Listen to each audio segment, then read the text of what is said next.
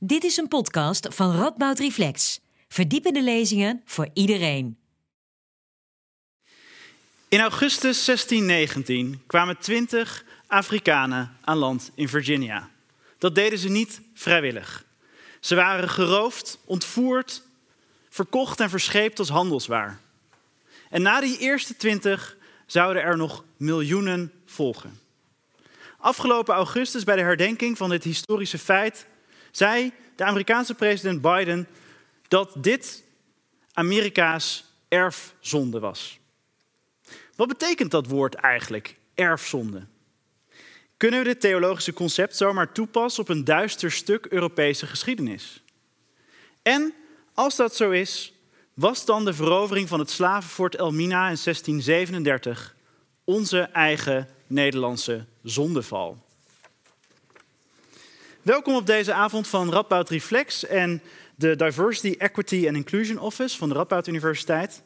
We gaan vanavond praten over slavernij en erfzonde en dat in gesprek met twee experts. Ik zal ze nu introduceren. De eerste is historicus Koen van Galen. Hij leidt een project waarin de slavernijregisters van Suriname en Curaçao worden gedigitaliseerd en onderzocht. En hij weet ook heel veel over hoe slavernij heeft doorgewerkt door de geschiedenis. En daar gaat hij straks alles over vertellen. De tweede is theoloog Erik Borgman. Hij vervangt theoloog Janneke Stegeman, die hier helaas niet bij kon zijn. Borgman houdt zich onder andere bezig met zwarte Amerikaanse theologie. Voordat we beginnen wil ik nog het volgende zeggen. Als u straks naar dit podium kijkt op die stoeltjes, ziet u drie witte mannen. Daar zijn wij ons als Radboud Reflex van bewust. Vanavond praten we over racisme en wij straks voor in de zaal hebben dat racisme niet aan de ontvangende kant meegemaakt. Wij kennen dus niet die ervaring. Onze sprekers kunnen wel vanuit hun academische disciplines bepaalde perspectieven op dit onderwerp geven. En dat gaan ze vanavond doen. Koen vertelt eerst over zijn onderzoek, daarna volgt Erik en na deze lezingen ga ik met ze in gesprek. Tot slot is er tijd voor u om vragen te stellen. Ik wil nu eerst Koen vragen om zijn uh, lezing te geven.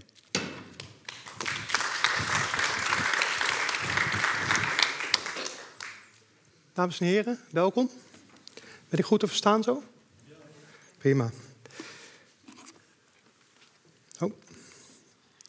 Wat ik uh, vandaag ga doen is met u kijken naar de vraag, drie vragen eigenlijk. De eerste is, wat is slavernij eigenlijk?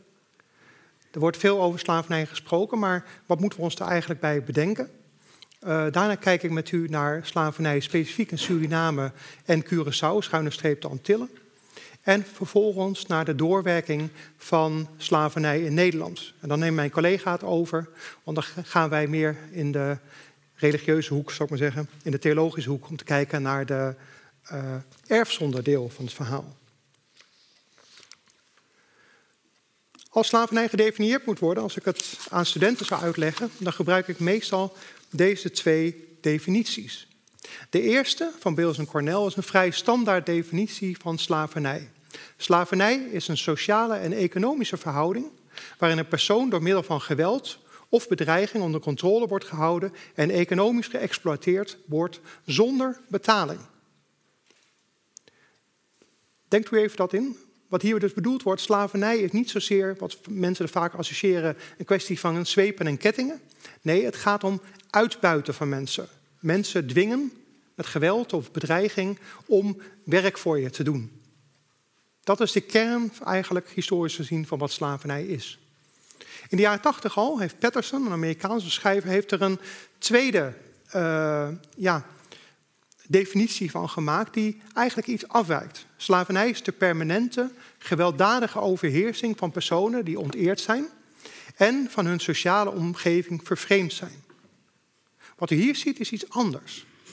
Ook Patterson noemt natuurlijk die geweld, dat geweld, die gewelddadige overheersing, dat is essentieel bij slavernij. Maar hij haalt er nog iets anders bij en dat is dat slavernij niet kan bestaan zonder mensen minderwaardig te maken.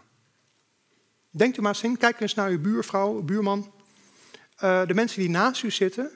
Ik denk, ah, neem aan dat niemand van u in zijn hoofd zou halen om te denken van... nou, ik grijp jou bij je kladden ik neem je mee naar huis en ik geef je een schop en dan moet jij voor mij gaan werken. Dat doe je niet, maar dat, nou ja, sommige mensen misschien wel, maar de meeste mensen zullen dat niet doen. En dat heeft alles mee te maken dat u de mensen om u heen als min of meer gelijkwaardig beschouwt.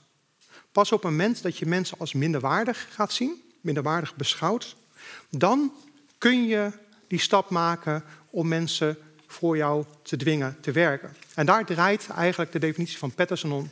Samen met het thema dat ook mensen dan vervolgens geïsoleerd moeten raken, als het ware, van hun natuurlijke omgeving. Zodat ze in feite volledig afhankelijk worden gemaakt van een slaveneigenaar.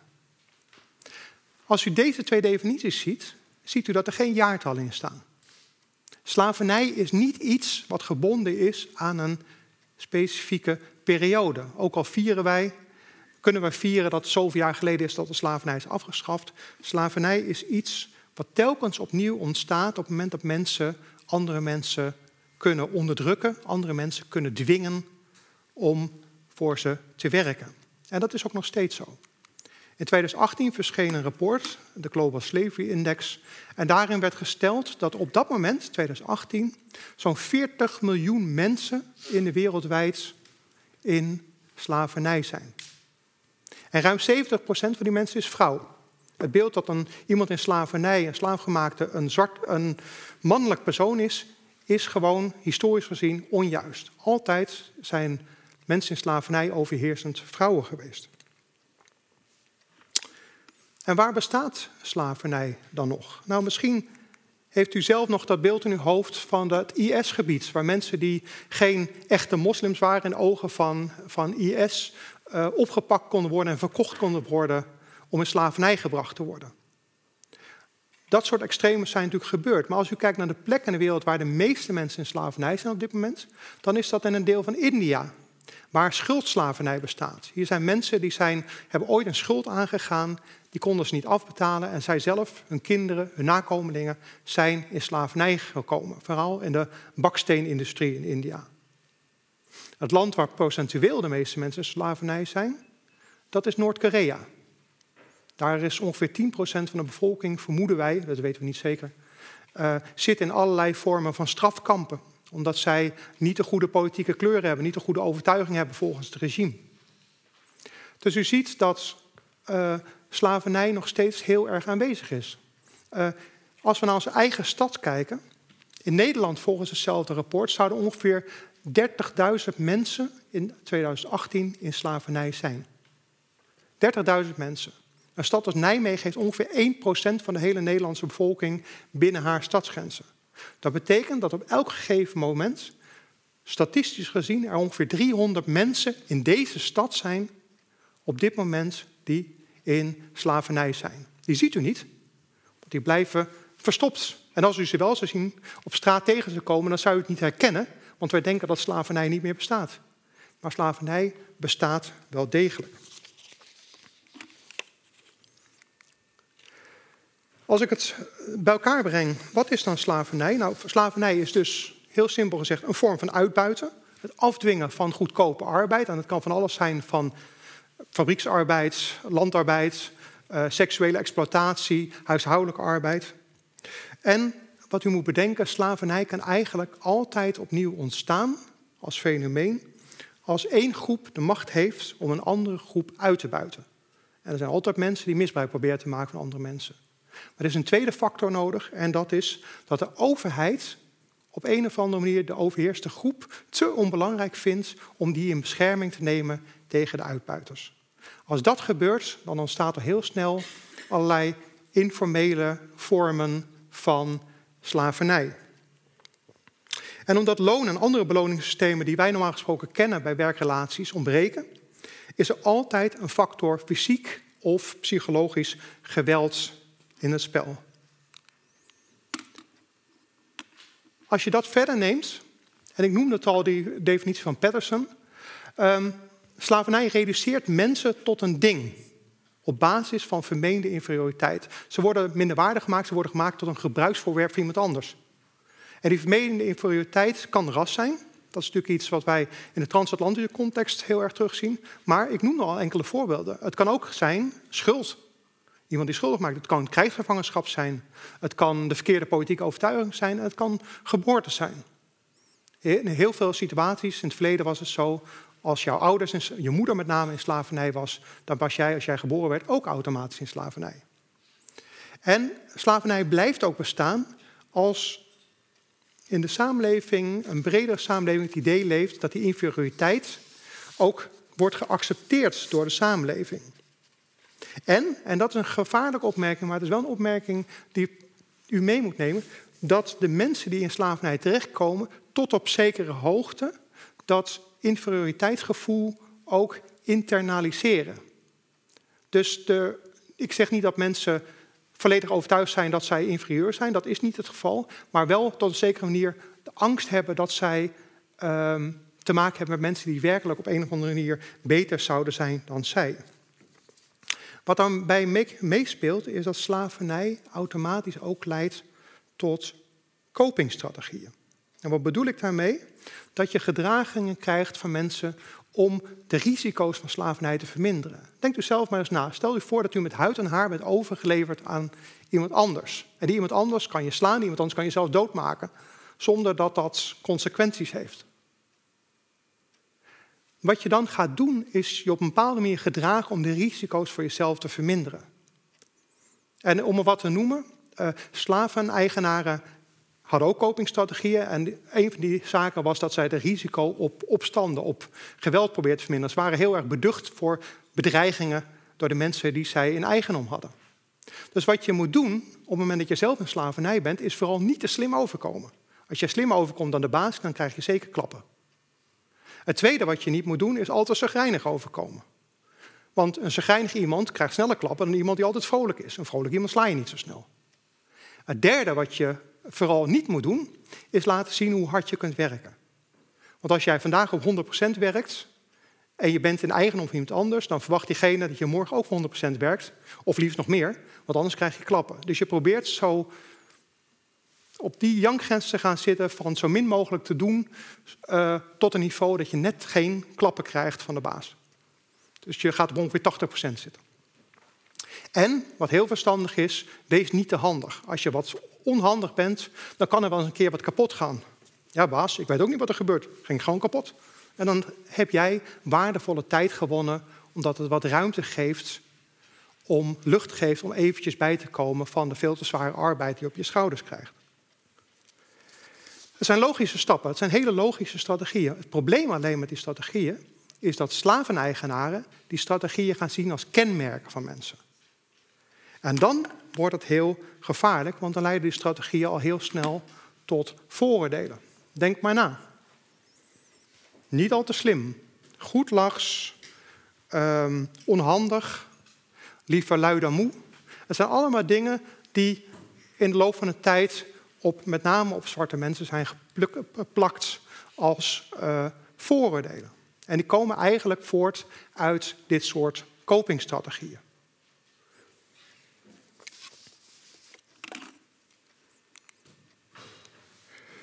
Ik heb u nu in het algemeen wat verteld over sla... Nou, dat was de wekker. um, mijn excuus daarvoor. Um, ik weet niet of je die ernaast wil zetten. Nou, ik ben vervloekt.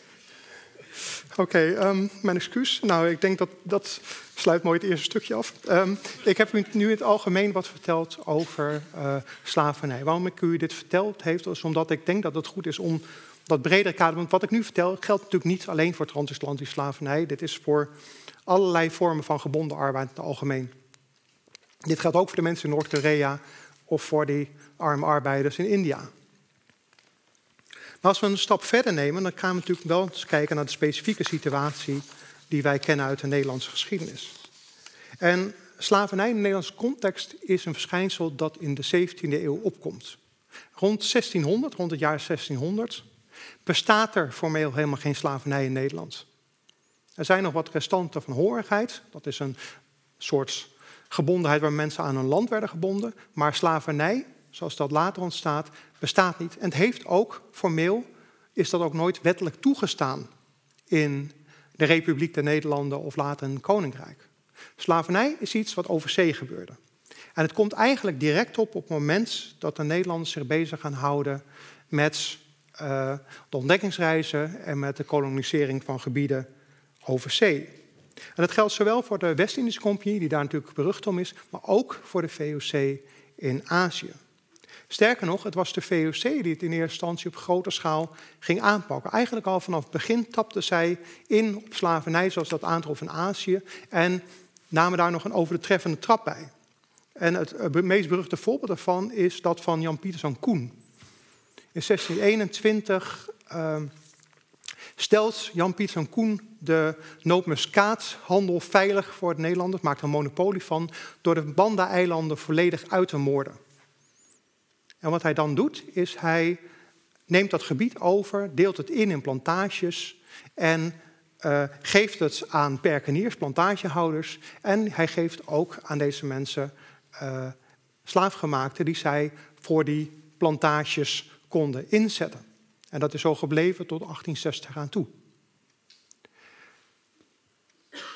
Dat is niet het enige voorbeeld van VOC-slavenhandel. Binnen dat VOC-gebied worden door de VOC zelf zeker een, bijna een miljoen mensen uh, rondgesleept in de 17e en 18e eeuw.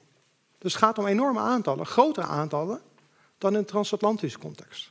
Maar omdat dit allemaal binnen de context van de Indische Oceaan gebeurde, dus ze bleven allemaal in Azië en Oost-Afrika, was dat vanuit Nederlandse uh, optiek eigenlijk nauwelijks zichtbaar. Die VOC-schepen die terugvoeren naar Nederland, daar waren nauwelijks mensen aan boord die in slavernij waren. Dat lag heel anders aan de andere kant. Als we kijken naar de transatlantische slavenhandel, die werd vaak bedreven door schepen die vanuit Nederland naar Afrika gingen, daar uh, mensen kochten die naar het Caribisch gebied of Noord-Amerika brachten, of naar Brazilië, en dan vervolgens met producten van die regio terugkwamen. Dus dat was veel zichtbaarder in de context van West-Europa. En ik heb hier een tabel neergezet, en u ziet hier een tabel met een overzicht van de totale transatlantische slavenhandel. Het gaat om ongeveer 11 miljoen mensen, plus of min een miljoen, want dat is nooit helemaal zeker. Het Nederlandse aandeel daarvan was ongeveer 5 procent. Dus ongeveer 550.000 mensen. Als u goed kijkt, ziet u nog een tweede balkje eronder. Dat is het Nederlandse aandeel in de uh, transatlantische slavenhandel. En dat lijkt eigenlijk op dat grote schaal heel beperkt, maar met name als u hier kijkt, ziet u dat uh, de Nederlanders in het midden van de 17e eeuw een heel groot aandeel van die handel in handen hebben. Wat ze eigenlijk gedaan hebben, ze hebben dat geleerd weer van de Portugezen, ze hebben dat gaan inzetten en vervolgens hebben de Engelsen en de Fransen dezelfde werkwijze laten overgenomen. En het valt eigenlijk alleen niet zo op dat de Nederlanders daar zo relevant in waren, omdat in de 18e eeuw die uh, slavenhandel nog veel grotere vlucht heeft. En, daar moet ik er meteen ook bij zeggen, dit is 1800, dus dit is in de 19e eeuw. De helft van de mensen die via de transatlantische slavenhandel naar Amerika zijn gebracht, zijn in de 19e eeuw naar Amerika gebracht. Het is dus geen 17e eeuws verschijnsel. Het is veel meer een verschijnsel van de vroege industrialiserende wereld. En wat had dat voor consequenties? Als we verder gaan kijken, dit is Suriname. Um, we vermoeden, en dat zegt dus iets over de onzekerheidsmarges hier, dat er tussen de 210 en 300.000 mensen vanuit Afrika naar Suriname zijn gebracht. Tussen 1650 en 1822. Op het hoogtepunt of dieptepunt, zoals u, zoals u dat wil zien, van de plantage-economie in Suriname, rond 1770, leefden er 60.000 mensen in slavernij in Suriname. 96% van de bevolking op dat moment. In 1863 zijn nog steeds 35.000 mensen in uh, slavernij in Suriname. En er zijn ongeveer 23.000 mensen als vrije nabestaanden van mensen in slavernij. Dat konden zowel Marons zijn, dus mensen die in het binnenland leefden, als mensen die uh, als gekleurd vrije persoon in de kolonie leefden. Als je die cijfers ziet, dan besef je je misschien wat een enorme slachting slavernij is. Um, want als je 2 tot 300.000 mensen naar een gebied brengt over een periode van 150, 200 jaar en je um, laat die rustig hun gang gaan, dan verwacht je rond die tijd een bevolking van minimaal ongeveer een miljoen mensen. Nou, Suriname heeft nog steeds geen miljoen mensen. Um, de overgrote deel van deze mensen ging massaal dood, vaak al in de eerste jaren nadat ze aan waren gekomen in Suriname. En dat is eigenlijk de ervaring van heel veel uh, slavernijgebieden. Als we kijken naar de Antillen, de voormalige Nederlandse Antillen, dan zien we een iets andere ontwikkeling. Uh, als we naar de 19e eeuw kijken, Curaçao had in 1863 was ongeveer een kwart van de bevolking in uh, slavernij. Op Aruba nog iets minder, maar het had ermee te maken dat dit geen plantagegebieden waren. Dit waren Curaçao met name was een, een handelsplaats en uh, had dus een hele andere soort bevolking met ook hele andere soorten activiteit. Daar groeide ook de bevolking in slavernij in de 19e eeuw. Wat gevolg was dat er mensen werden geëxporteerd vanaf Curaçao. Sint Eustatius is eigenlijk een soort klein Suriname. Daar leefden 1161 mensen slavernij. En daar had je ook plantages en ook eenzelfde soort sterfteregime als in Suriname.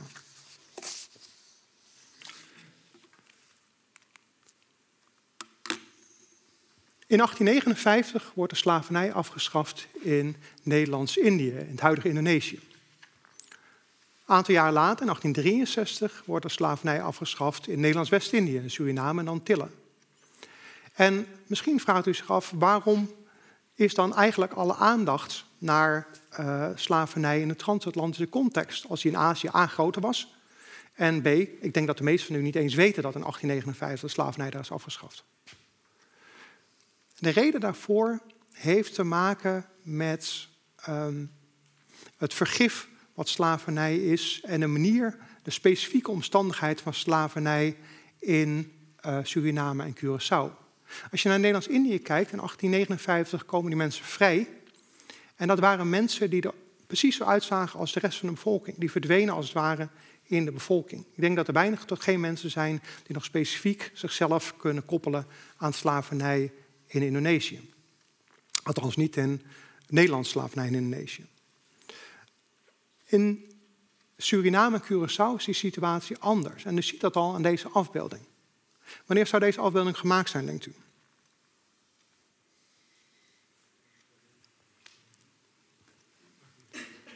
Ik, ik hoor niemand hardop zeggen. 1863 hoor ik, hoor ik, ik hoor iets later. Dit is bij het 25-jarig jubileum voor de afschaffing van de slavernij in 1888. De heren in midden met de hoge hoeden zijn nog steeds dezelfde planters. Misschien een generatie later, maar dat zijn de planters. En de groep eromheen, die dankbaar toe mag kijken, dat zijn de mensen die in slavernij zijn geweest. Kortom, de onderlinge verhoudingen zijn niet zoveel veranderd. En ik noemde net die copingstrategie en de vooroordelen die het voortkomt. Dat is het werkelijke vergif van slavernij. Het werkt door de generaties heen en het blijft doorwerken. En um, dat wisten mensen in uh, Suriname en Curaçao natuurlijk. En je krijgt ook een neiging uh, om, als het ware, te doen aan kleurverbetering. Het besef dat hoe witte mensen zijn, hoe hoger ze op de maatschappelijke ladder komen. En ik vind dat altijd een hele ontroerende foto op een bepaalde manier. Dit is van een bezoek van koningin Juliana in 1956 aan Suriname. En wat zij uh, doet, is dat uh, de, uh, het ANP, of de voorganger daarvan, maakt foto's bij dit bezoek. En het echtpaar werd gefotografeerd. En het oude echtpaar, zij is naar mooie jurk, hij is in zijn officiële uniform. Want het is gewoon een uniform wat hij van de overheid aan moest hebben. Maar de manier waarop de foto en bijschriften van ja, kleineert deze mensen eigenlijk. Zo van, ah, zie je nou, die mensen in Suriname doen ons na. Dat is eigenlijk de boodschap die werd meegegeven thuis. En dat past ook aan het beeld wat de mensen thuis hadden.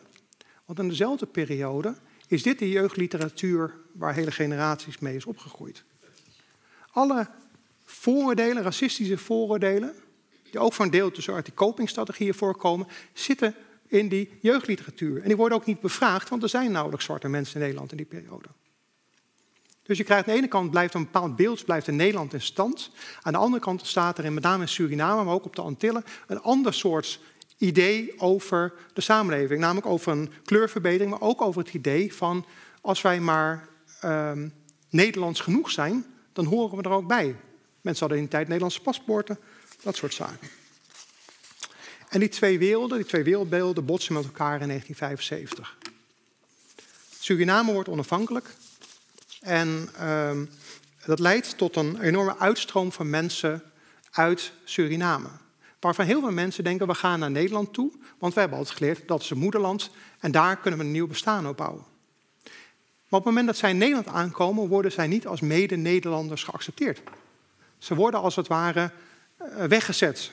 Er ontstaan uh, wijken waarin ze moeten gaan wonen. Er wordt op allerlei manieren het gevoel dat ze tegen worden gewerkt in de Nederlandse context. En een aantal jaren later maakt mevrouw Asset, Philomene Asset, schrijft daar een boek over. En zij doet een studie naar en ze schrijft een boek dat heet Alledaags Racisme. Waarin ze laat zien dat er heel veel onderhuids racisme is in de Nederlandse samenleving ten opzichte van mensen met een kleur. In 1984, Nederland had nog steeds het idee dat zij een gidsland waren. En uh, zij denkt, nou ja, als die mensen dat zien, als je het inzichtelijk maakt, dan verandert dat vanzelf. Nou, dat was dus niet zo. Mevrouw Asset werd volledig afgebrand. Is een paar jaar later ook naar Amerika geëmigreerd. Want hoe haalde zij het in haar hoofd om dit ons aan te doen? Wij hadden haar toch alle ruimte gegeven om hier een opleiding te kunnen doen. Het is een schande.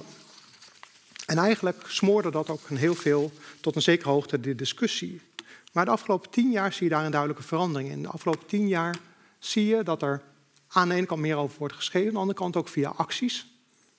Uh, steeds meer aandacht wordt gevraagd voor deze ongelijkheid in de samenleving. En ik heb mezelf ook verdiept in die Zwarte Pieten discussie. En wat je eigenlijk ziet, is dat met name die Zwarte Pieten discussie draait natuurlijk niet om een fictief persoon. Waar het eigenlijk om draait, is een bepaalde groep in de samenleving die zich probeert uh, te emanciperen, deel te worden van het grote geheel. Ruimte te maken dat Nederlanderschap niet specifiek aan een kleur gekoppeld is. En dat is natuurlijk al eerder gebeurd. Maar in uh, eh, 2011 komen ze met de dodelijk effectieve kreet: Zwarte Piet is racisme. Nou, er is een foto van gemaakt. Het is niet zo'n hele beste foto zoals u ziet. Maar ze komen ermee naar buiten bij de intocht van Sinterklaas in 2011. Worden meteen tegen de grond gewerkt en meegenomen door de politie. Het jaar erop wordt er een iets grotere actie georganiseerd. Wordt weer iedereen tegen de grond gewerkt en meegenomen door de politie. En geleidelijk aan pas gaat dat idee schuiven. Ja, er zit toch wel iets in. Er is iets fout aan ons beeld van Zwarte Piet. Nee, er is niet iets fout aan ons beeld van Zwarte Piet. Er is iets fout misschien aan ons zelfbeeld om wat wel of niet een Nederlander mag zijn. Want de discussie is nog steeds, je mag Zwarte Piet niet aanpakken, want dan verpest je het kinderfeest. Maar feest van wie? En geleidelijk aan de kielzocht van deze discussie over dit fabeltjesfiguur, zie je dat er ook discussie is losgekomen over dat slavernijverleden zelf. En dat heeft natuurlijk geleid tot een slavernijmonument. Het heeft geleid tot onderzoek in de recente jaren naar um, het slavernijverleden. En hoewel het Amsterdamse rapport specifiek praat over slavernij in Oost en West, is dit eigenlijk toch nog heel duidelijk gekoppeld aan een emancipatie van met name Nederlanders uit uh, voormalige Antillen en Suriname. En je ziet dat ook terugkomen in het rapport van adviescommissie Dialooggroep Slavernijverleden.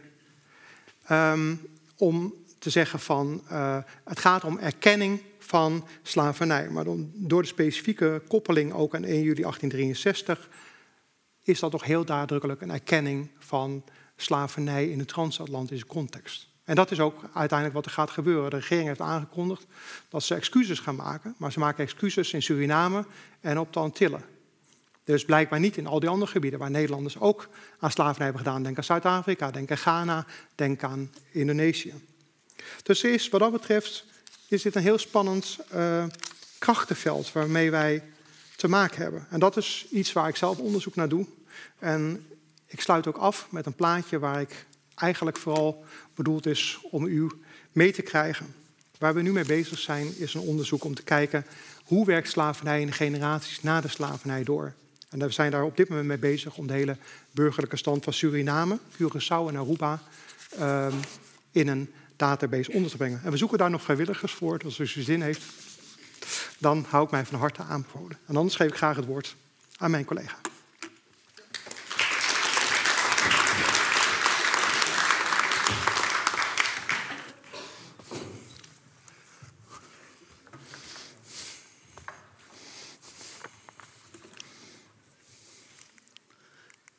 Juist.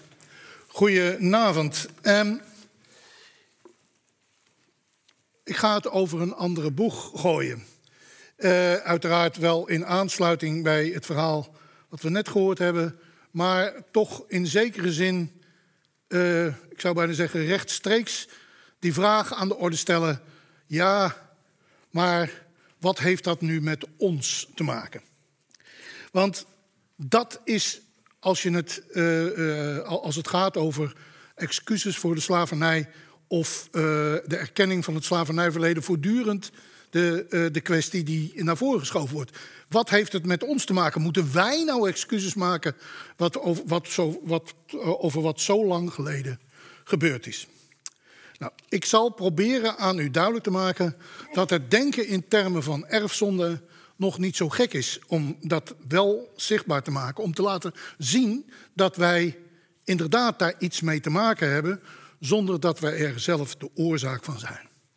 Dat het helpt om dat idee van de erfzonde naar voren te schuiven en dat dat, dus, en dat, dat ons weghoudt van heel erg onvruchtbare discussies die, uh, die voortdurend gaan over de vraag: ja, maar ik heb toch helemaal niet van de slavernij geprofiteerd, of ik heb er geen schuld aan, of ik ben niet racistisch. Een typisch Nederlandse zelfovertuiging. Hè? Dat, uh, dat blijft in Nederland een heel diep, uh, diep gevoel. Wij Nederlanders zijn niet racistisch.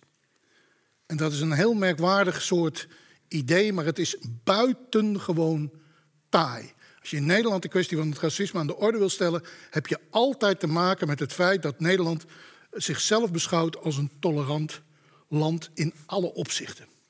Maar, goed, daar kun je sowieso vraagtekens erbij stellen, dat zal ik nu niet doen.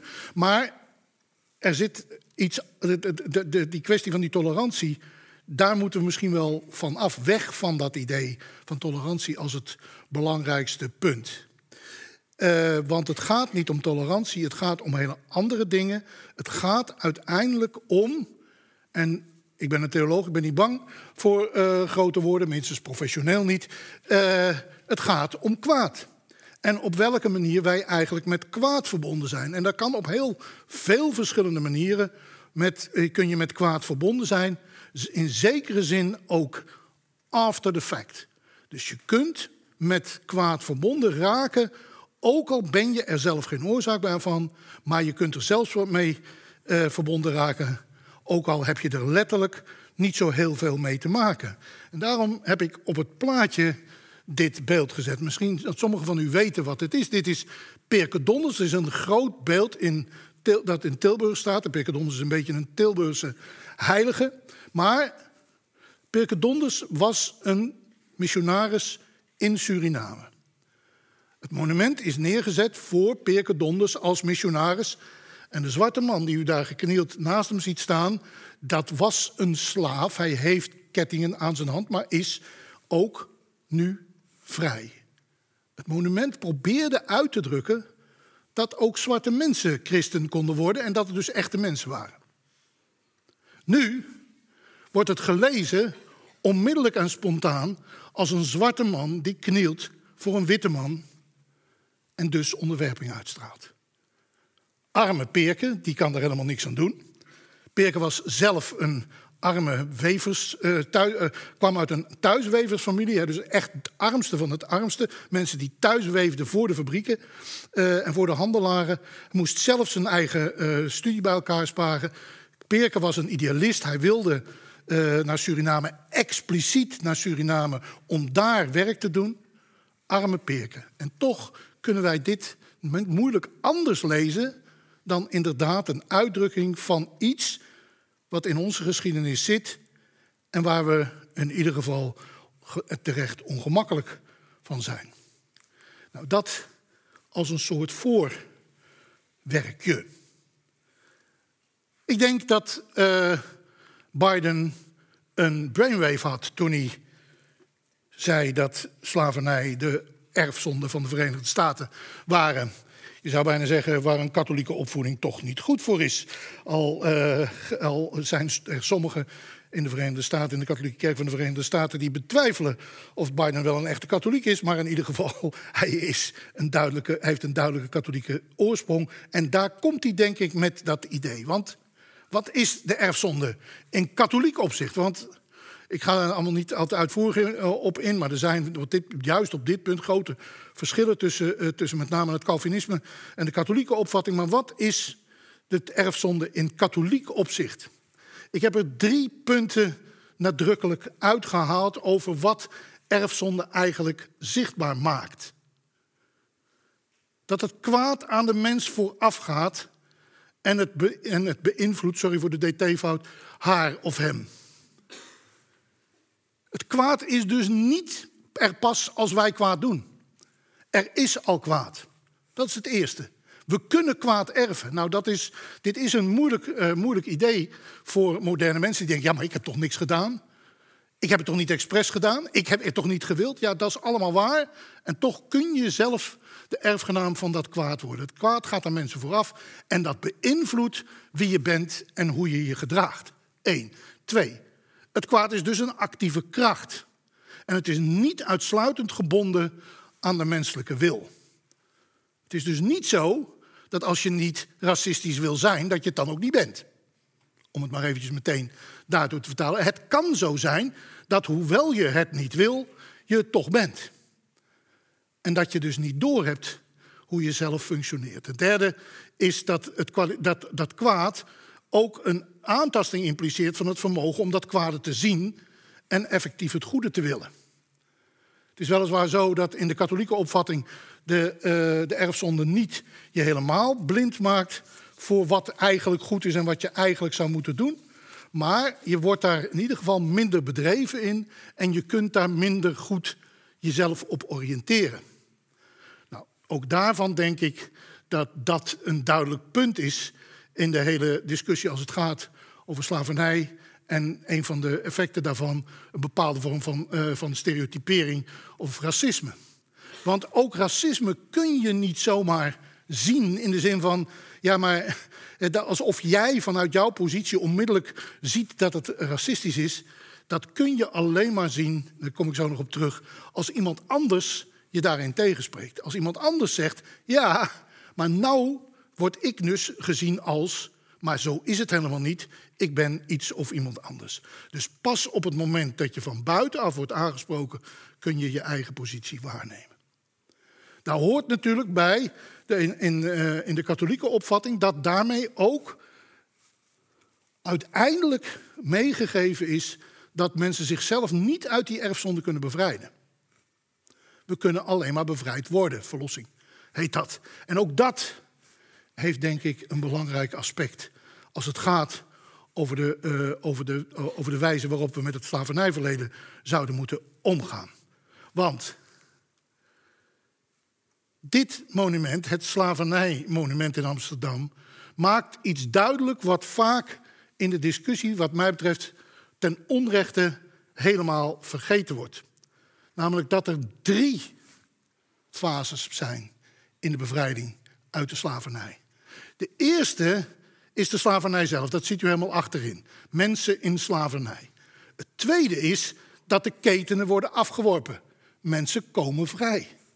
Maar de derde is een poging om een perspectief zichtbaar te maken wat nog niet gerealiseerd is, namelijk voorbij de effecten van zowel de gevangenschap als de pogingen om de eigen ketenen af te werpen. Er is dus meer nodig dan alleen maar dat we zorgen dat de ergste effecten van de slavernij worden tegengegaan. Dat mensen geholpen worden om, zich vrij te, om vrij te zijn en zich vrij te voelen. Er is een heel ander perspectief nodig. En dat andere perspectief is niet zomaar te verbinden met wat je daarvoor ziet. Daar is een buitenstaanders perspectief voor nodig. Vrij, slavernijverleden vraagt niet om herstel, maar om de inzet voor onvervreemdbare menselijke waardigheid. Mensen moeten zelf mee kunnen doen aan de definitie van hun eigen geschiedenis. Ze moeten zelf degene kunnen zijn die mogen bepalen wat het is om bijvoorbeeld een Surinaamse Nederlander te zijn. En zolang wij dat maar blijven zeggen tegen ze, tegen hen, kunnen wij wel zeggen: ja, dat is geen racistische positie. Dat is het natuurlijk wel, want zij kunnen daar helemaal geen, hebben daar geen invloed op. Deze kwestie is denk ik van fundamenteel belang. Juist de buitenstaander eh, kan, uh, kan zeggen of kan, kan, de, kan het beheersende perspectief doorbreken. En daarom moet die buitenstaander gehoord worden. En is dus de hele discussie die in Nederland vaak gaat: ja, maar ik doe dat niet, ik wil dat niet. een verkeerd tentoonzette discussie. Want dat kun jij helemaal niet weten. Je kunt pas weten wat je doet als je ziet wat je aanricht. Dit is moeilijk hè, voor moderne mensen. Wij denken dat we van onze bedoelingen leven. Dat is niet zo volgens mij, maar dat, gaan dat is nu een verdergaande uh, gaande discussie. We leven helemaal niet van onze bedoelingen. We leven uiteindelijk van wat we doen en wat we uitdrukken. En daarin vinden we ook onze identiteit. Want één van de aspecten natuurlijk die hier ook bij horen, is dat wij ons onmiddellijk en vanzelfsprekend in, de centrum, in het centrum van de cultuur uh, uh, zetten. Wij zijn degene die kunnen overzien hoe het echt zit. Ja, en de anderen die hebben een partijbelang. Een partijbelang. Dat zij misschien wel in zekere zin een universalistische positie innemen dan de anderen, dat is ondenkbaar eigenlijk voor uh, in, in de gebruikelijke manier waarop we over dit soort dingen nadenken. Toch denk ik dat dat fundamenteel is als dat deze beweging wordt gemaakt. Anders gezegd, er is een bevrijding nodig die niet samenvalt met de oplossing van de problemen die er daarvoor zijn, maar een nieuw begin vraagt. En dat nieuwe begin kan alleen maar komen van degene die daar zelf in eerste instantie aan onderhevig waren. Twee, tweede consequentie, als je, er, als je over de slavernijverleden nadenkt in termen van erfzonde. De gevolgen van het kwaad zijn altijd blijvend. Ik heb die appel erin gezet, omdat natuurlijk, dat weet u, hè, eh, de, de, de oerzondeval is het eten van de appel. En wat je ook doet, de appel wordt nooit meer heel. Dus het kwaad is er, de aantasting is er. Ze wordt dus niet door excuses of een schuldbekentenis ongedaan gemaakt. Wat mij betreft is dat een van de belangrijkste uh, boodschappen op dit moment. Want wat wij lijken te willen, is weliswaar excuses. En sommigen van ons willen dat niet, en anderen willen dat wel. Maar we willen er vooral zo snel mogelijk vanaf zijn. Hè? Als, we nou, als we nou zeggen, oké, het is onze schuld. Is het dan klaar? Nee, dan is het niet klaar. Integendeel, dan begint het pas. Want die kwestie die blijft dus. Er is altijd een geschonden geschiedenis. En die geschiedenis, die, de schending van die geschiedenis blijft. Wat je daar ook verder aan doet, laat zich ook niet repareren. Dat laatste zegt ook nog iets over de wijze waarop we zouden kunnen discussiëren over zoiets als herstelbetalingen. Ik denk dat er niks te herstellen valt. Er moet misschien iets gebeuren, maar we kunnen het slavernijverleden nooit ongedaan maken. Dat is de, ja, het nare van de geschiedenis. We kunnen niet doen alsof die niet gebeurd is. Uh, hij is wel gebeurd. Onze, onze gezamenlijke geschiedenis is door het slavernijverleden fundamenteel gebroken. En dat impliceert verantwoordelijkheid. En die gezamenlijke geschiedenis, dat is dus de geschiedenis van ons allemaal samen. Degene die wij, uh, die, die je zou kunnen zeggen aan de kant van de daders zou kunnen plaatsen, maar ook aan de kant van de slachtoffers. Het gaat om een gezamenlijke geschiedenis die gebroken is, die aangetast is en waar we dus iets mee moeten, waar we een, een stap verder mee moeten, uh, uh, in moeten zetten. En niet om het herstel van zal maar zeggen, geïsoleerbaar onrecht dat mensen is aangedaan, alsof dat zich zomaar laat herstellen, ook al is dat met een flink bedrag. Ik zeg daarmee niet dat er nooit geld over de tafel moet gaan, maar het is in ieder geval zo dat we daarmee niet iets goed kunnen maken. Wij kunnen alleen maar het kwade erkennen en misschien een nieuwe stap zetten. Maar daar hoort ook nog wel iets anders bij. En dat is een beetje een relativering. In zekere zin. Het kwaad laat zich niet definitief uitroeien. Ook dat hoort bij de erfzonde. Er zal altijd kwaad zijn. Het is dus niet zo dat wij onze geschiedenis schoon kunnen maken. En soms lijkt het erop dat we dat aan het proberen zijn. Hè? Als we nou maar die vervelende straatnamen van Jan Pieterszoon Koen uit het straatbeeld en, uh, en allerlei dingen, als we dat nou allemaal zeggen dat we dat niet hebben gewild en we het ook niet meer begrijpen, dan hebben we weer een schone geschiedenis. Maar zo is het natuurlijk helemaal niet. Onze geschiedenis blijft door dit soort dingen getekend en zal ook altijd weer de kop opsteken. Het meest nare voorbeeld ervan, maar wel buitengewoon overtuigend, is de geschiedenis van het antisemitisme. Hoe vaak is er al niet gedacht dat het antisemitisme nu toch wel echt voorbij was?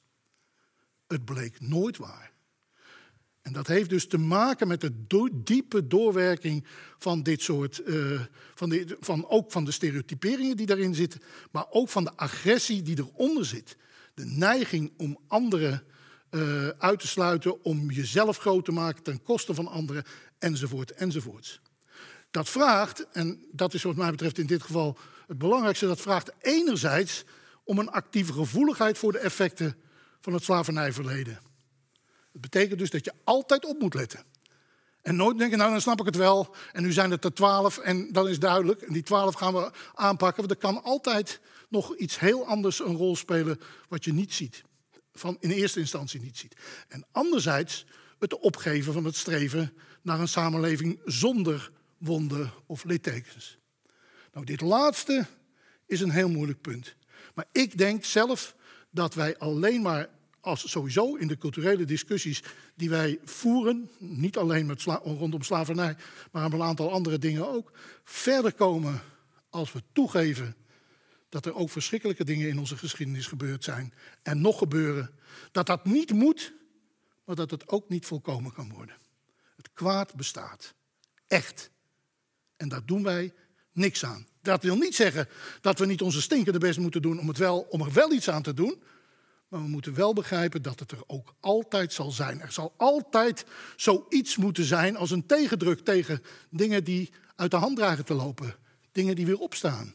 Dingen die we dachten overwonnen te hebben. Dat zal altijd erbij horen. Dit klinkt als een pessimistische visie, maar dat is het wat mij betreft niet. Pas als je meeneemt dat dat kwaad ook uit het verleden niet komt omdat die mensen uit het verleden zoveel stommer waren dan wij. Maar wij snappen nu eindelijk hoe de wereld werkelijk in elkaar zit. En we kunnen het nu dus repareren. Dat is namelijk de consequentie van heel veel van dit idee van nu gaan we het eindelijk eens een keer opruimen. Pas dan kun je ook je eigen geschiedenis reëel zien. En nogmaals, wij doen nog steeds verschrikkelijke dingen. En dat, dat hoort ook bij onze geschiedenis. Misschien, en ik weet hoe moeilijk dat is om dat tegen moderne mensen te zeggen. Maar misschien moeten we ons wel wat vaker schuldig voelen. Dat betekent, wat mij betreft, al deze dingen bij elkaar, dat in ieder geval excuses alleen, wat mij betreft, niet voldoende zijn. Excuses is zoiets als zeggen, ja, als ik er nou nog eens over nadenk, dan hebben we het eigenlijk niet zo goed gedaan. Hè? Met de kennis van nu, zo ongeveer. Hè? Dus Balkenende die ooit die frase, volgens mij, heeft, uh, heeft, uh, naar voren heeft geschoven. Met de kennis van nu zien we dat we het eigenlijk niet hadden moeten doen. Ja. Maar ook schuldbekentenis is misschien niet helemaal voldoende. Deze hè, schuldbekentenis is zoiets als van deze fouten zijn ook ons aan te rekenen. Dit is niet voldoende, omdat je daar onmiddellijk de discussie krijgt. Ja, maar is dat wel zo? En in welke zin is het mij daarna te rekenen? Heb ik voorouders die in de transatlantische handel uh, betrokken waren? Ik kom toevallig uit Amsterdam, dus misschien ben ik schuldiger dan sommige mensen uh, uit de provincie. Want het is ongetwijfeld on, on, heel duidelijk zo dat de Randstad meer van de, van de slavernij heeft, uh, heeft uh, geprofiteerd dan andere delen. Maar die discussie die moeten we niet willen, want daar gaat het niet over. Het gaat over een heel andere kwestie. Het gaat over, en ik pleit er dus voor, om zoiets weer te doen, om zondebeleidnis. Ook waar het verleden ons niet is aan te rekenen, ook al kunnen we er niks aan doen, we dragen er toch verantwoordelijkheid voor, voor minstens voor de gevolgen. We zijn van deze wereld het is onze wereld en we dragen die wereld mee en daar doen we niks aan. Daar willen we ook niks aan doen. Wij snappen dat wij daar verantwoordelijkheid voor hebben. We vragen om vergeving voor wat ons wel is aan te rekenen. We hopen dat de andere partijen, dat is ook zo'n ingewikkelde. Het lijkt net alsof het gaat om de excuses. Maar het gaat natuurlijk om vergeving. En vergeving kan alleen maar gegeven worden en niet afgedwongen. Wij kunnen ons, tot, on, tot ons, in wegen excuses maken, maar als de andere partij de excuses niet accepteert, dan heeft het, heeft, is het, leidt het niet tot vergeving of tot zoiets als verzoening. We zijn dus afhankelijk van de andere partij.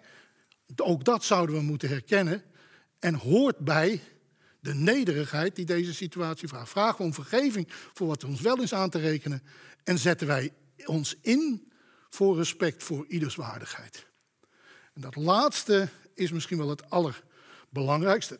Uiteindelijk, uh, Koen heeft het al een beetje gesuggereerd. De enige manier om op een goede manier met het slavernijverleden om te gaan, is dat we is niet door de problemen, bij wijze van spreken, met terugwerkende kracht te repareren, maar is opnieuw te definiëren wie eigenlijk Nederland is.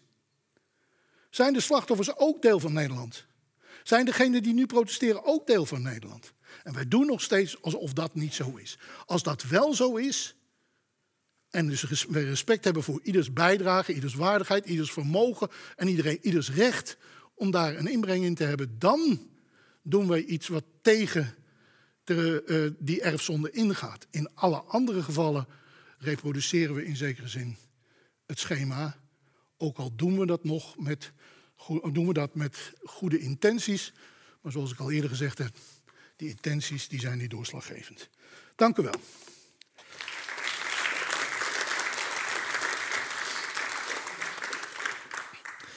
Mag ik jullie uitnodigen om naar voren te komen?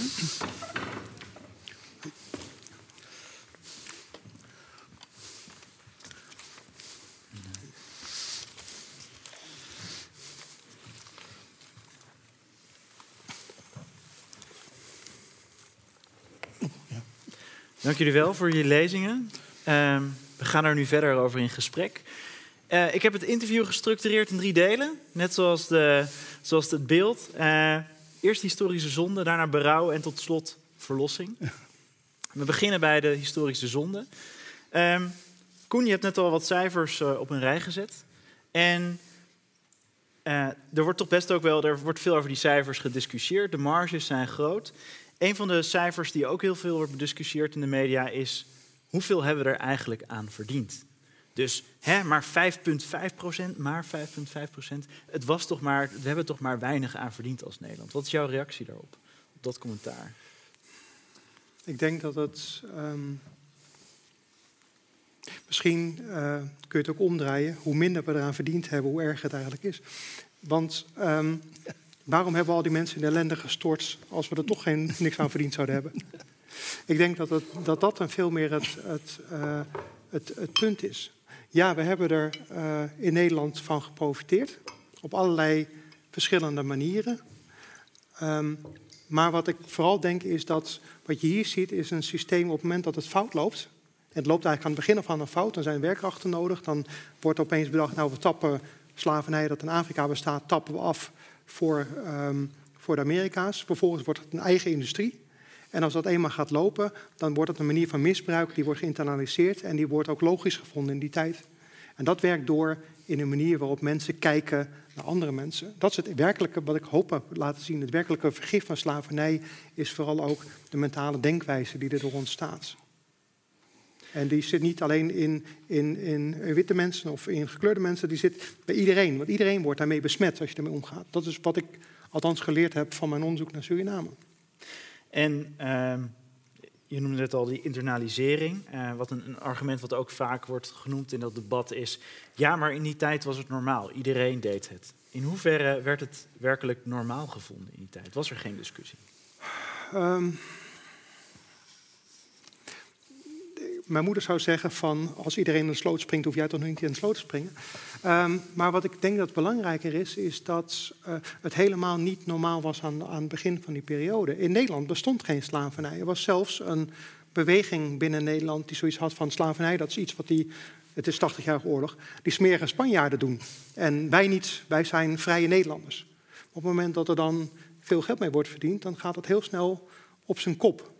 En um, het feit dat het zo nadrukkelijk ook elke keer moest worden aangetoond dat slavernij wel degelijk kon, duidt er al op dat het ook in die tijd een moeizaam uh, proces was. Ik vermoed zelfs dat de reden waarom het zo lang is kunnen blijven bestaan, er ook mee te maken heeft dat het zich vooral buiten het beeld van de groegemeente afspeelde.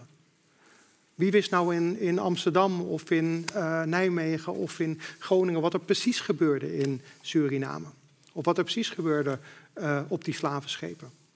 Heel veel van die mensen wisten dat niet. En wat je dan ziet is dat mensen het ook niet willen weten. Want ze weten heus wel dat het niet goed zit. Maar het wordt toch geaccepteerd. En in feite is het een soort, uh, ik hoop niet dat ik hier mensen met mijn teen trap, het idee van de bio-industrie. Eigenlijk weten we wel dat de bio-industrie niet deugt, maar we profiteren er wel allemaal van. Dus het leeft door en het is maar iets wat geleidelijk aan verandert.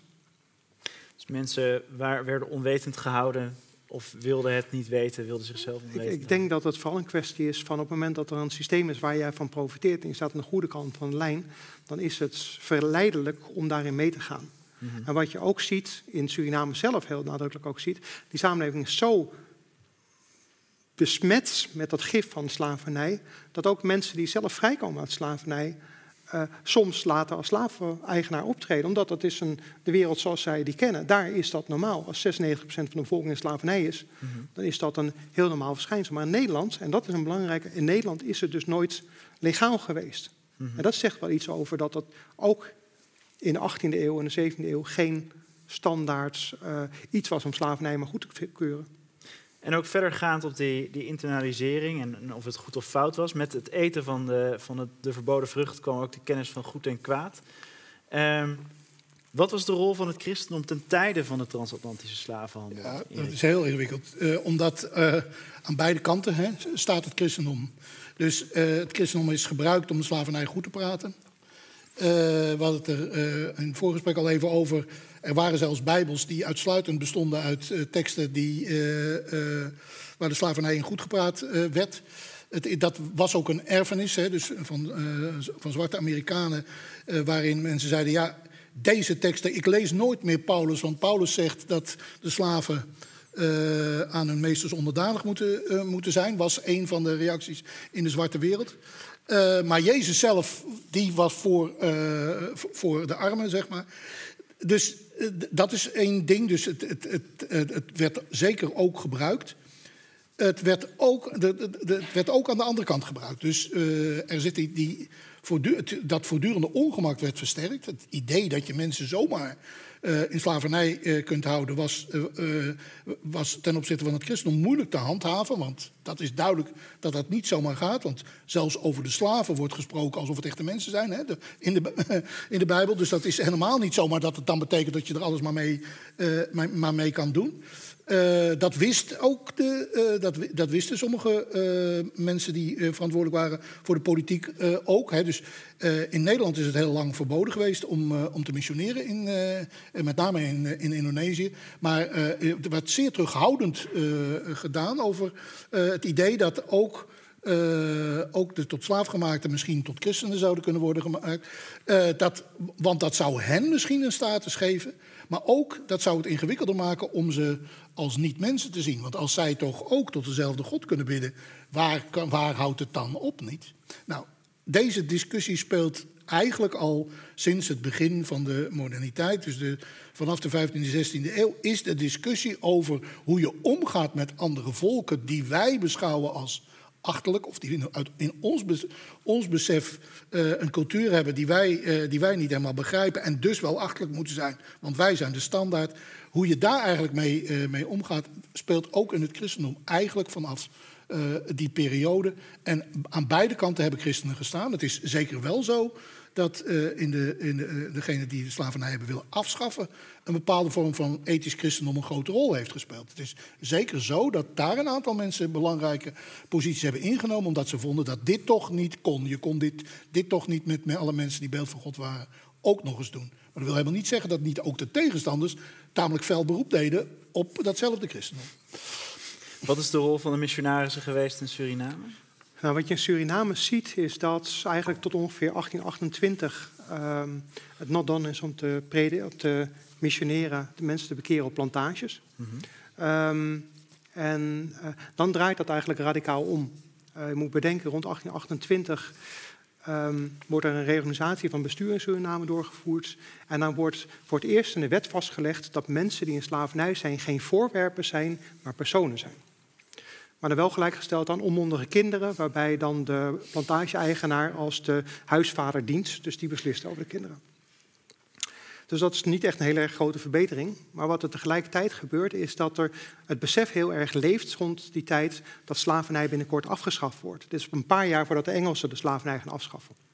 En wat ze dan doen is, eigenlijk ontstaan een soort angstbeeld van wat gebeurt er als wij hier in Suriname de slavernij afschaffen. Op dat moment is nog 85% van de bevolking in slavernij. En al die mensen, al die heidenen komen vrij. Eigenlijk is het angstbeeld, gaan zij dan hetzelfde doen als wat wij met hen hebben gedaan. En wat er dan wordt gedacht, we moeten ze tot brave christenen maken. En er wordt heel zorgvuldig een christelijke gemeenschap uitgezocht, die een protestant zendingsgenootschap, de Evangelische Broedergemeente, uitgezocht om uh, te gaan bekeren in Suriname. Want die staan namelijk bekend omdat ze brave christenen zijn, dat ze niet geneigd zijn om mensen aan te zetten tot gelijkheidsbeginselen, want ze denken alleen aan het zielenheil. En die wordt met steun ook van de plantagehouders ingezet om mensen te bekeren. En dat wordt een heel groot succes. Binnen de, eigenlijk binnen een generatie is opeens twee derde van de bevolking bekeerd. Er wordt dus bewust een zwarte christelijke kerk gecreëerd naast de witte christelijke kerk. Want de plantagehouders en slaafeigenaren kwamen niet in die evangelische broedergemeente. Dus eigenlijk was hier het christendom echt het opium voor het volk waarmee ze de slaven of de slaafgemaakte tot, tot rust wilden soezen. Dat is, dat is een, een, een enigszins cynische opvatting, dat kun je zo zien. Maar tegelijkertijd, het is ook een succes geworden. Mensen werden niet gedwongen om zich te bekeren. Het is ook een succes geworden omdat mensen die in slavernij waren heel goed begrepen dat op het moment dat zij christen waren, dat zij een steeds iets betere onderhandelingspositie hadden ten opzichte van de slaafeigenaren. Je kunt niet zomaar alles doen ten opzichte van een christen. Als je het wel deed, dan kon je altijd nog naar de predikant stappen om te vragen, om te bemiddelen. Mhm. Dus het was een hele slimme zet voor heel veel mensen om christen te worden, om hun eigen levenspositie in dat opzicht ook echt te verbeteren. Ja, bovendien moet je bij dit soort dingen denk ik heel erg uitkijken om uh, mensen die, uh, in dit geval de tot slaafgemaakte, uh, om alleen maar tot slachtoffer te maken. Zij hebben natuurlijk wel degelijk ook hun eigen christendom mee vormgegeven. Het is nog steeds zo dat een groot gedeelte van de Surinamers, of mensen met Surinaamse afkomst van de hernutters zijn, van de Evangelische Broedergemeente. maar die hebben dat natuurlijk op hun eigen manier ook mee vormgegeven. Ze zijn op hun manier uh, christenen zijn natuurlijk niet alleen maar de passieve ontvangers geweest van een christendom wat gebracht is. Dus daar moet je, vind ik, altijd voorzichtig mee zijn. Uh, zij zijn niet degene die onze cultuur dan maar passief aannemen. Zij hebben natuurlijk hun eigen vormen gevonden, soms vermengd met de, met de vormen die ze van oudsher hebben, hebben mee, uh, meegenomen. He, soms was dat illegaal, want dat werd dan als, uh, als heidendom gezien, maar wel degelijk ook daarmee vermengd. Dus het is een eigen vorm van, van christendom geworden. Dus om duidelijk te zijn, het is niet slachtofferschap waar u op doelt. Het bedoelt u, ze hebben een actieve rol gehad in het vormgeven van hun eigen christendom en hadden in vaktermen agency, ze hadden handelingsvrijheid. Ja, en dat betekent dus ook dat ze er gebruik van maakten, niet alleen maar in de, in de, defensieve zin, zo van ik, dat, geeft me betere onderhandelingsruimte, maar bijvoorbeeld ook om een manier inderdaad om zichzelf ook ten volle als mensen niet alleen te zien, maar ook te beleven, de, eh, de eigen vormen van, uh, van vieringen. Dat weet ik in ieder geval uit de Verenigde Staten. Ook op de slavenplantages waren bijvoorbeeld mensen belangrijk om zich weer mens te voelen. Straks ga je weer terug naar, eh, naar de plantage. Maar hier, hier ben je kind van God en kun je mee. Dus het is alle, allebei. Het is, en al deze dingen horen bij elkaar. Om het wat naar, een, eh, een, eh, naar, naar de tweede fase te gaan, naar het berouwgedeelte. En dan over die erfzonde. Het woord erfzonde is gevallen. Erik, je hebt het gedefinieerd. Als het stukje erf er even afstrepen. Wat is in twee zinnen zonde nou eigenlijk precies? Ja, zonde is dat je, iets, uh, dat je een ordening schendt die eigenlijk van levensbelang is. Dus het, het, het goede wordt dan opgevat als een ordening en niet als iets of een ding. Mhm. Hè. Dit is een goed ding, nee, maar het is een ordening. En zonde is dat je uit die ordening stapt en er het tegendeel en het tegendeel doet. Daar komt het eigenlijk op neer. En een deel van, uh, van de erfzonde is dus dit, het, eh, de, de neiging van mensen om dan zelf te willen definiëren wat goed en kwaad is. In plaats van dat te ontvangen, te zien wat goed en kwaad is en daarna te handelen. Korter kan ik het niet zeggen. Je weet dat ik het je vanavond een beetje moeilijk ga maken. Um, dus we pakken er even Leviticus, uh, vers 5, of nee, uh, Leviticus 25, uh, vers 44 bij. Leviticus gaat over die ordening. dus als slaven en slavinnen kun je mensen kopen uit de omringende volken of vreemdelingen die bij jullie wonen of de nakomelingen die, nakomelingen die zij in jullie land hebben gekregen. Die slaven en slavinnen zijn je eigendom. Je kunt hen als erfelijk bezit aan je nakomelingen nalaten. Zij zullen voor altijd als slaaf voor je blijven werken. Maar je volksgenoten, de Israëlieten, je eigen verwanten, mag je nooit als slaven afbeulen. Dus in deze goddelijke ordening van Leviticus is er wel ruimte voor slavernij. Ja, maar twee dingen. Eén is, eh, eh, is in het algemeen. Hè. Dus de Bijbel heeft zich nooit, ook in het Nieuwe Testament, zich nadrukkelijk uitgesproken tegen de slavernij. Ook Paulus accepteert dat er slaven zijn. Hij zegt vervolgens wel, hè, die ene slaaf waar hij, het dan, waar hij dan een briefje over geschreven heeft, ge- zegt hij tegen de eigenaar, gebruik, gebruik die nou niet meer als slaaf, maar beschouw die nou als broeder. Maar hij zegt niet, nou is het afgelopen, bij ons christenen hebben we geen slaven. Dat is niet zo. Dus eh, dat geldt door, het hele, door de hele Bijbel heen. Twee, de, de spits van het, eh, het vers in Leviticus is eh, uiteindelijk dat je je volksgenoten niet in slavernij mag houden. En dat betekent dus dat je niet zomaar iemand in slavernij mag houden. Als het dan moet, moet je iemand, dan, moet je, dan moet je een ander volk nemen. Dat is, maakt het niet per se beter, maar dat is wel de, de strekking van de dingen. Derde punt is dat, eh, is dat juist ook in, ja, ook in, ook in die oudere eh, boeken van het Oude Testament al staat dat je je slaaf moet behandelen als een volwaardig mens. Ook de slaaf heeft recht op sabbat. Dus één dag vrij. Nou ja, dat is natuurlijk helemaal niet eh, per se logisch. En dat is, wordt dan tegenover de eigen slavernij in Egypte gezet. Dat is natuurlijk het, het eh, zeggen, de, de lastige, de, de, de, de, kant die, eh, die in het hele Oude Testament zit. Het Joodse volk heeft zich vanaf het begin af aan herdacht dat ze zelf slaven waren geweest. Ze waren vrijgemaakte slaven. En dat betekent dus dat ze ook altijd die positie van die slaven wel hebben gezien als iets wat een probleem is. Maar inderdaad, niet afgeschaft, niet, eh, niet als een structuur wegge- weggezet. Dat heeft denk ik met een heleboel dingen te maken, maar eh, uiteindelijk ook met het idee dat, een dat men toen niet dacht dat je een samenleving kunt maken. Dus heel veel dingen werden beschouwd. En Rijkenarm werd ook beschouwd als iets wat min of meer van natuur was. Dat was niet gemaakt, dat was gewoon zo. Eh, en dat geldt dus voor deze dingen ook. Maar het is wel interessant dat enerzijds moest je dus wel als mensen in, de, in, die, in die tijd moest je de slaafgemaakte wel als mensen behandelen. Tegelijkertijd wordt er heel duidelijk een onderscheid gemaakt. Eh, ze werd, is het, ehm, eh, zoals jij in je verhaal ook vertelde, er werd juist, je moet een duidelijk onderscheid maken tussen jou en de slaafgemaakte om ze te kunnen onderdrukken. Dus hier wordt door middel van die etniciteit wel degelijk dat onderscheid gemaakt, toch? Ja, dat, dat zou je kunnen zeggen.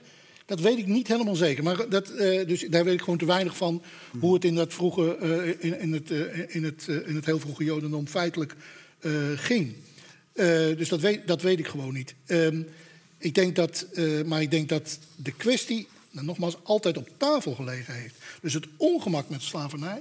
En ook bijvoorbeeld de, no- de noodzaak om mensen die je wel, want er bestond ook wel nou, op een gegeven moment wel degelijk een soort van schuldslavernij. Maar dat betekende dat die, mocht, maar die moest eindig zijn. Dat moest, op een gegeven moment moesten, moesten die mensen ook weer vrijgelaten worden. Ook al hadden ze nog niet hun hele schuld afbetaald. Dat is ook zo'nzelfde soort ongemak. Er zit dus een soort grens aan. Maar inderdaad, wat wij nu veel logischer vinden, hè, structureel tegen deze vorm eh, eh, verzetten, dat is geen Bijbelse, is geen Bijbelse grondtoon. Ehm, Maar wij katholieken zeggen dat het uit de Bijbel ook niet afgelopen is. Maar dat, dat, is nog een dat is andere natuurlijk discussie. zo. Ehm, ik ga nog even door op de zon en dan kom ik weer bij, bij Koen. Oh. de de, de, de eh, zonden zijn iets wat personen doen. Maar in de Bijbel zijn ze ook collectief. Het, het volk Israël kan ook zondigen en wordt daarvoor gestraft. Eh, heel richteren lang, eh, of twee richteren versies, of twee eh, hoe het, Bijbelboeken achter elkaar volgens mij. Ehm, hoe werkt dat dan, collectieve zonden? Hoe kan een volk als geheel zondig zijn? Nou ja, dus dat heb ik proberen uit te leggen. Dat een van de. dat als je. Kijk, wij denken dat kwaad per alleen maar kwaad kan zijn op het moment dat wij kwaad doen. Bedoel, dat zeggen mijn kinderen toen ze nog zo jong waren. Dat deed ik niet expres. Ik denk, dat moest er nog bij komen. Hè? Dat is Ik bedoel, want ze deden natuurlijk wel iets wat ze niet moesten doen. Eh, dus nou, daar zit het. Hè? Dus dat je, eh, dat je meedoet met iets wat, wat, waarvan je op een bepaalde manier weet... of in ieder geval kunt weten dat je het niet moet doen. Dat je dat versterkt door eraan mee te doen. Dus daar heb je wel degelijk... Ja, of dat, eh, je, dat ligt een beetje aan je schulddefinitie, maar verantwoordelijkheid voor. Je doet dat ook zelf. Hoewel het niet makkelijk is om je daarvan af te keren, doe je het toch zelf. Dus we hebben altijd meer verantwoordelijkheid ten opzichte van elkaar dan wij, ja, dan we door het contract aangaan. En dat maakt het zo moeilijk. Hè. Dus wij denken dat, ik pas, eh, dat we pas iets met elkaar te maken hebben als ik tegen jou zeg, maar nu heb ik iets met jou te maken. Maar het hier is de hele gedachte van, we hebben altijd al iets met elkaar te maken. En dat kunnen we goed of slecht doen. En als je het slecht doet, dan deugt het niet. Nou, zo. Ik, eh, ik snap het. Ehm, toch de, de, het, het, het collectief element hieraan. Daar wil ik nog even op, op inzoomen. Ehm, er wordt nu gesproken natuurlijk over de, over de excuses die, moeten worden, of die worden aangeboden door de Nederlandse regering.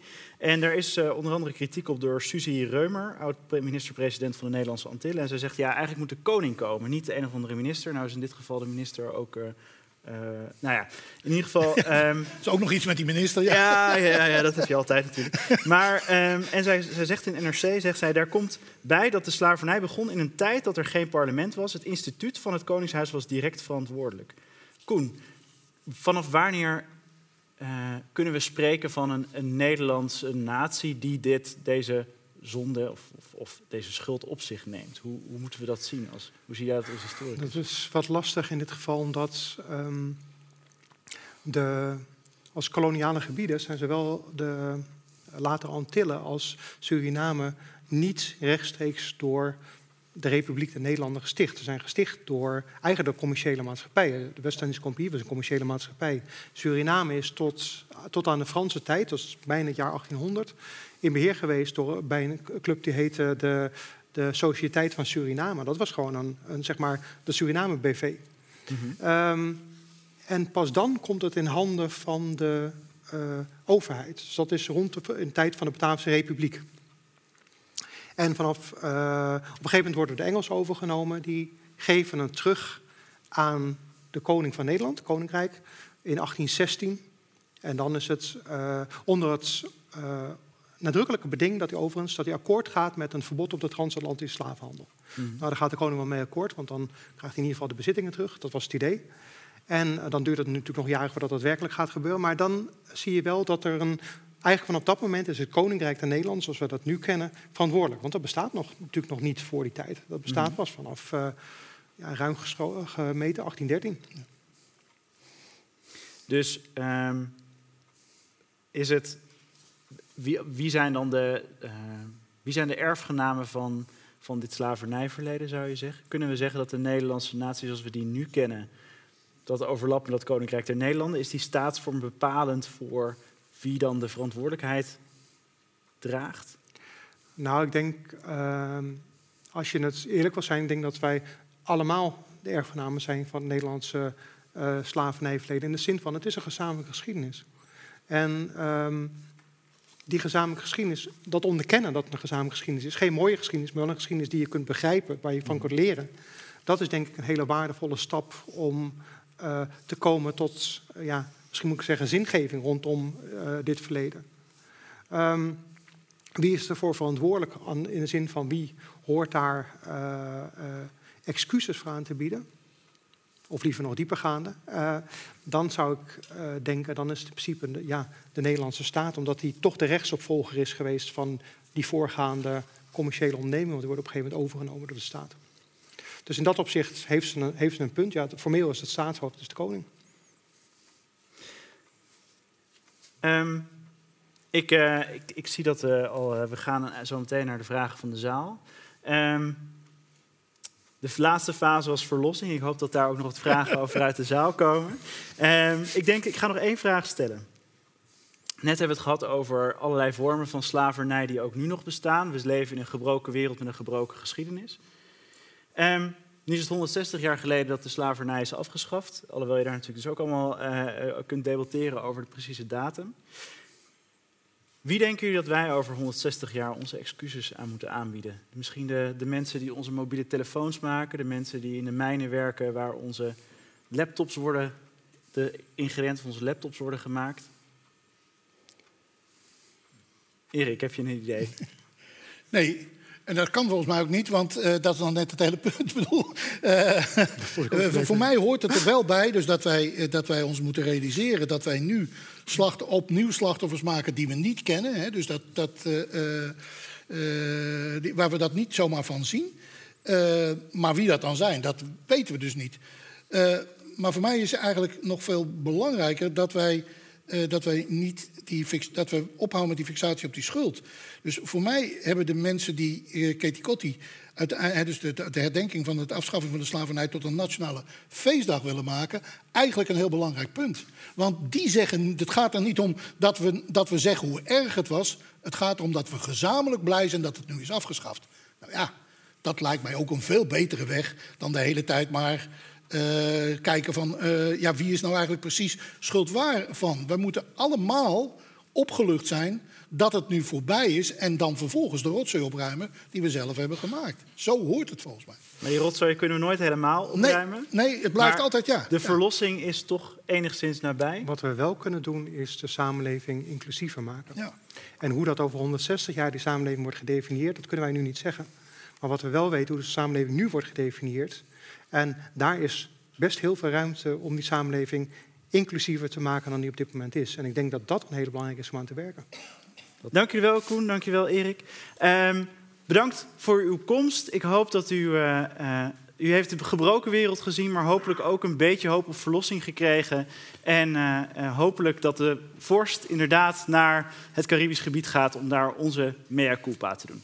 Dank u wel.